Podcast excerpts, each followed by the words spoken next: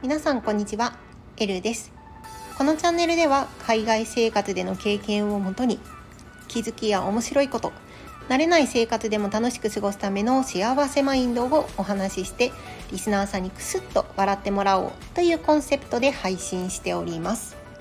ということで今回はですねアメリカとイギリスの違いのお話をしようかなと思います。私の配信でですね以前からちょくちょくアメリカとイギリスの違いのお話をしているんですが今回はですねスーパーマーケットのお話になります。私はですね最初日本からイギリスに生活拠点が変わったので日本とイギリスをあの比較していたんですがあの次第にねイギリスの生活が慣れてあのそんなにねあの日本と比較することがなくなったんですね。でそこからですね今度アメリカに生活拠点が変わった時にあのアメリカとイギリスを比較するようになりました。であの日本から直接アメリカに生活拠点が変わった方とはちょっとねあの見ているポイントとか考えてることとかっていうのはちょっと違うような感じがするので是非そんなところもあの楽しんで聞いていただけたら嬉しいです。今回あのお話しする大まかな違いは、まあ、主に2つでプラスアルファおまけのお話をあのしたいなと思います。まず1つ目はですねあの飲み物のあの量の表示あの単位が違うっていう点です。日本はですね基本ミリリットルとかねあのリットルとかで表示されてると思うんですがまずアメリカからお話しすると飲み物の量の単位は基本ですねオンスかガロンになります。あの英語を勉強されてる方はあの1ガロンいくらかってご存知だと思うんですがあの1ガロンではですね3.78リットルかな？の量になります。よくアメリカ人はですねあのこうスーパーとかであのまとめ買いみたいな感じであの大量に買う習慣があるせいなのかわからないですけど基本ねあの牛乳ってガロン売りなんですよ。であの炭酸とかねジュースとかってなるとあの音数で表示されたりとかあとはですねあのハーフガロンとかあのサイズがあの小さいサイズもガロンで表示されてたり、まあ、牛乳もねあの、まあ、小さい家族用という形なのかわからないですがハーフガロンとかっていうサイズで販売されています。あとはですね多分マンハッタンとか一人暮らしが多いエリアとかになると多分ねあのさらにハーフガロンのさらに半分が、えーとね、1クォートっていう単位になるらしいんですがそのクォート1クォートであの販売されているような感じです。で1クォートはいくらかというと 946ml らしいんですがこの1クォートってあのいう単位はあのアメリカの2パイント相当になるんですね。もう今の時点でだいぶねややこしいんですがじゃあ今度はねあのイギリスがあのどの表記でどの単位で販売されているかのお話をしたいんですがイギリスはですねあのパイントで販売されています。で以前ねアメリカとイギリスのあのパイントの違いのお話をしたんですよ。あの私的にはね結構あの面白い違いだなと思っているので是非ねまだ聞いてらっしゃらない方は合わせてあの後ほどね聞いていただければと思います。アメリカの場合はですね1パイントあたり 473ml になるんですね。ですがイギリスの場合ですね1パイントあたり 568ml になるんですよ。で基本的にはですねあのまあアメリカだったらその小さいサイズで1クォートっていうサイズがあの単位で売られていたんですがイギリスはですねあの小さいサイズの、まあ、1パイント分、まあ、568ml サイズもありますし2パイントサイズの 1136ml のサイズも普通に売られています。スーパーに売ってるサイズを見る感じだとまあ多分ねその車とかあの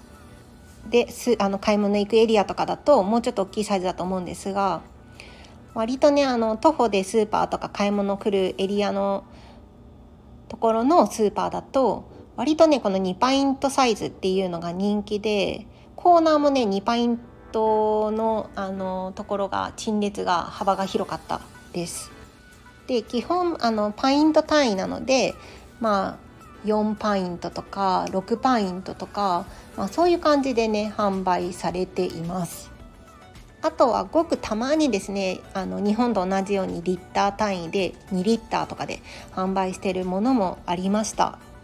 あとですねあの先ほどちらっと言ったようにアメリカだとあのちょくちょくねオンス表示があのあるんですね。このオンスがですねややこしくてまああの1パイントあたり16オンスらしいんですけどあの1パイントを16で割るとだいたい29.5ミリリットルらしいです。いやこれがね本当にめんどくさいんですよ。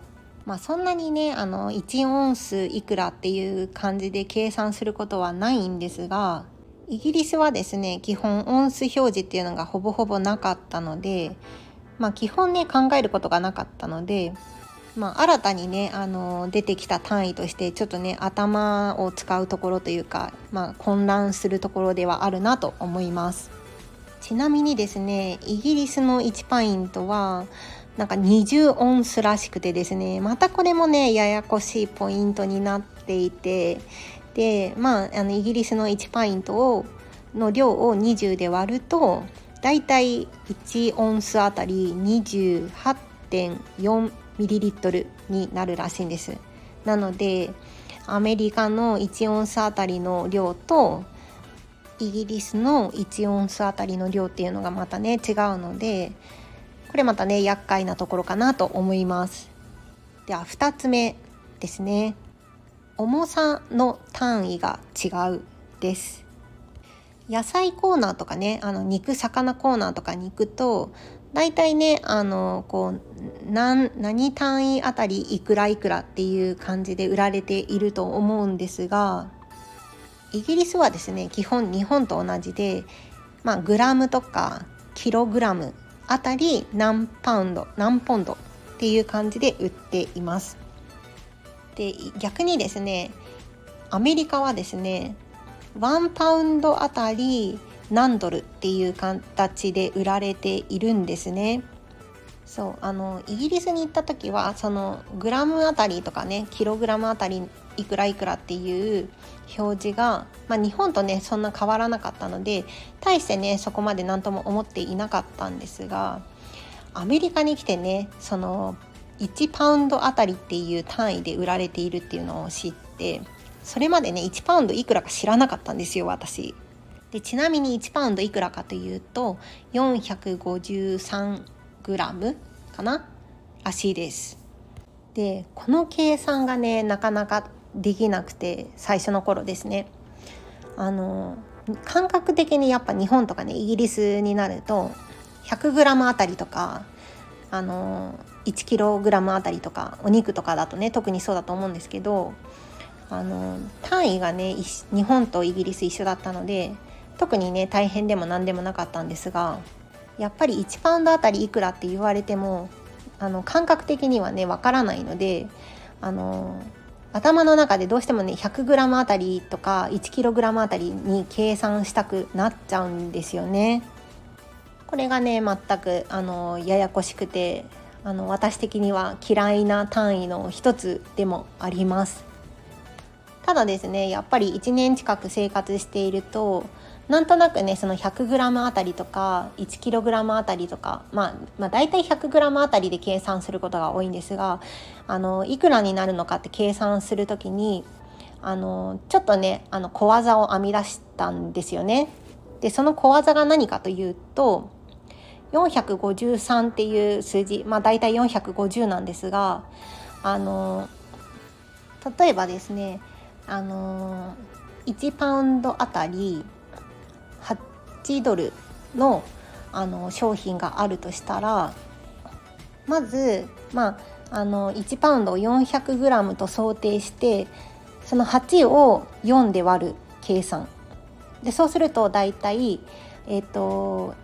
100g あたり2になる2ドルになるっていう計算になりますね。